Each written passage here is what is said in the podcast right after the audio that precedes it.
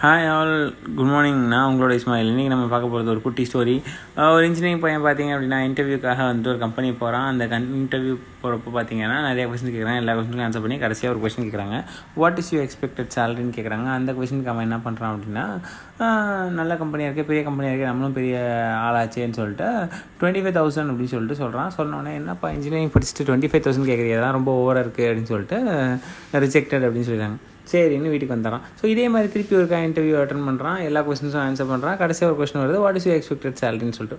இந்த வாட்டி என்ன செய்கிறான் அப்படின்னா இருபத்தஞ்சாயிரம் சொல்லுவோம் ரொம்ப ஜாஸ்தி சொல்லிட்டாங்க. சார் நம்ம வந்து லீஸ்ட்டாக சொல்லுவோம்னு சொல்லிட்டு ஒரு பத்தாயிரம்னு சொல்கிறான் ஸோ அந்த பத்தாயிரம் சொன்னோன்னா என்ன ஆச்சு அப்படின்னு கேட்டோன்னே அந்த கம்பெனிக்காரன் ஏன்னா இவ்வளோ கம்மியாக இருக்கிற இவ்வளோ நல்ல ப்ரொஃபைல் வச்சுக்கிட்டுன்னு சொல்லிட்டு ரிஜெக்ட் பண்ணிடுறான். அடா பாவீங்களா.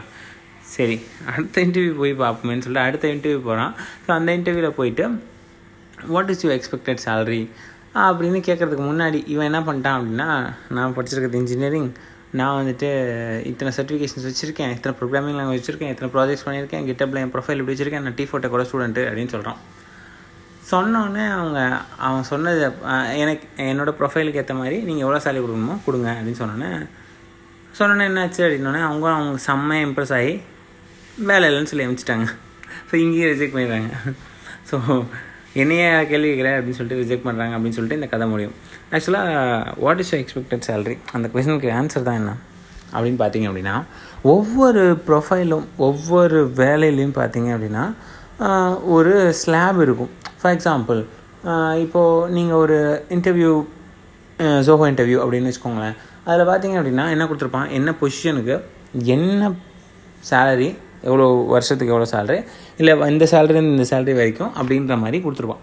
ஸோ அப்போ நம்ம என்ன பண்ணோம் அப்படின்னா அதுக்குள்ளே உங்களோட எக்ஸ்பெக்டேஷனை ஃபில் பண்ணணும். நீங்கள் என்ன செய்யக்கூடாது? அதை கூட கம்மியாகவோ இல்லை அதை விட ஜாஸ்தியாக வரக்கூடாது. ஃபார் எக்ஸாம்பிள் ஒரு டெவலப்பர் பொசிஷனுக்கு பார்த்தீங்கன்னா மூணு லட்சம்லேருந்து அஞ்சு லட்சம் அப்படின்றாங்க. மூணு லட்சம் அப்படின்றத ஒரு அப்ராக்சிமேட்லி தேர்ட்டி தௌசண்ட் வச்சுக்கலாம். சரி அதோட கம்மி தான் சும்மா நான் தேர்ட்டி தௌசண்ட் வச்சுக்கிறேன். இது வந்து ஃபிஃப்டி லேக்ஸ்ன்றத ஃபைவ் லேக்ஸ்ன்றத ஃபிஃப்டி தௌசண்ட் வச்சுக்கிறேன்.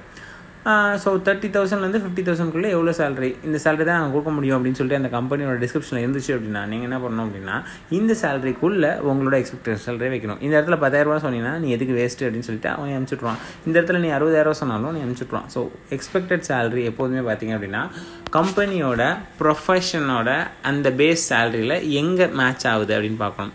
ஸோ எங்கே மேட்ச் ஆகுது? உங்களுக்கு எங்கே தோணுதுன்னு சொல்லிட்டு நீங்கள் பண்ணலாம். அண்ட் விஷயம் என்ன அப்படின்னா நீ எவ்வளோ பெரிய ப்ரொஃபைல் வச்சுருந்தாலும் சரி என் கம்பெனியில் நான் எவ்வளோ தான் கொடுப்பேன்னா அவ்வளோ தான் கொடுப்பேன். யாரும் வந்துட்டு வாவ் சூப்பர் ப்ரொஃபைல்ஸுக்காக நம்ம நிறையா கொடுப்போம் அப்படிலாம் இல்லை. ஒன் இயர் அது எக்ஸ்பீரியன்ஸ் ஆனதுக்கப்புறம் உன்னோட திறமை அண்ட் உன்னோட நீடு திருப்பி சொல்கிறேன் உன்னோட திறமையை விட உன்னோட நீடு அந்த கம்பெனிக்கு அதிகமாக இருந்தால் மட்டும்தான் உனக்கு அதிக சேலரி அண்ட் ஹைக் இருக்கும்.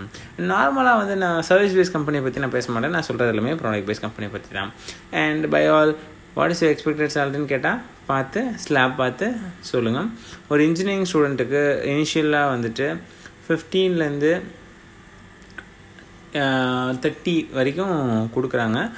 கம்மியாகவும் கொடுக்குறாங்க. ஸோ ஃபிஃப்டீனுக்கு கம்மியாகவும் கொடுக்குறாங்க. நான் சொல்கிறது எல்லாமே கொஞ்சம் நீங்கள் ப்ராடக்ட் பேஸ் கம்பெனி மாதிரி பிளான் பண்ணீங்க அப்படின்னா ஒரு ஃபிஃப்டீன்லேருந்து தேர்ட்டி வரைக்கும் நம்ம எக்ஸ்பெக்ட் பண்ணலாம். தேங்க்யூ ஆல் பாய்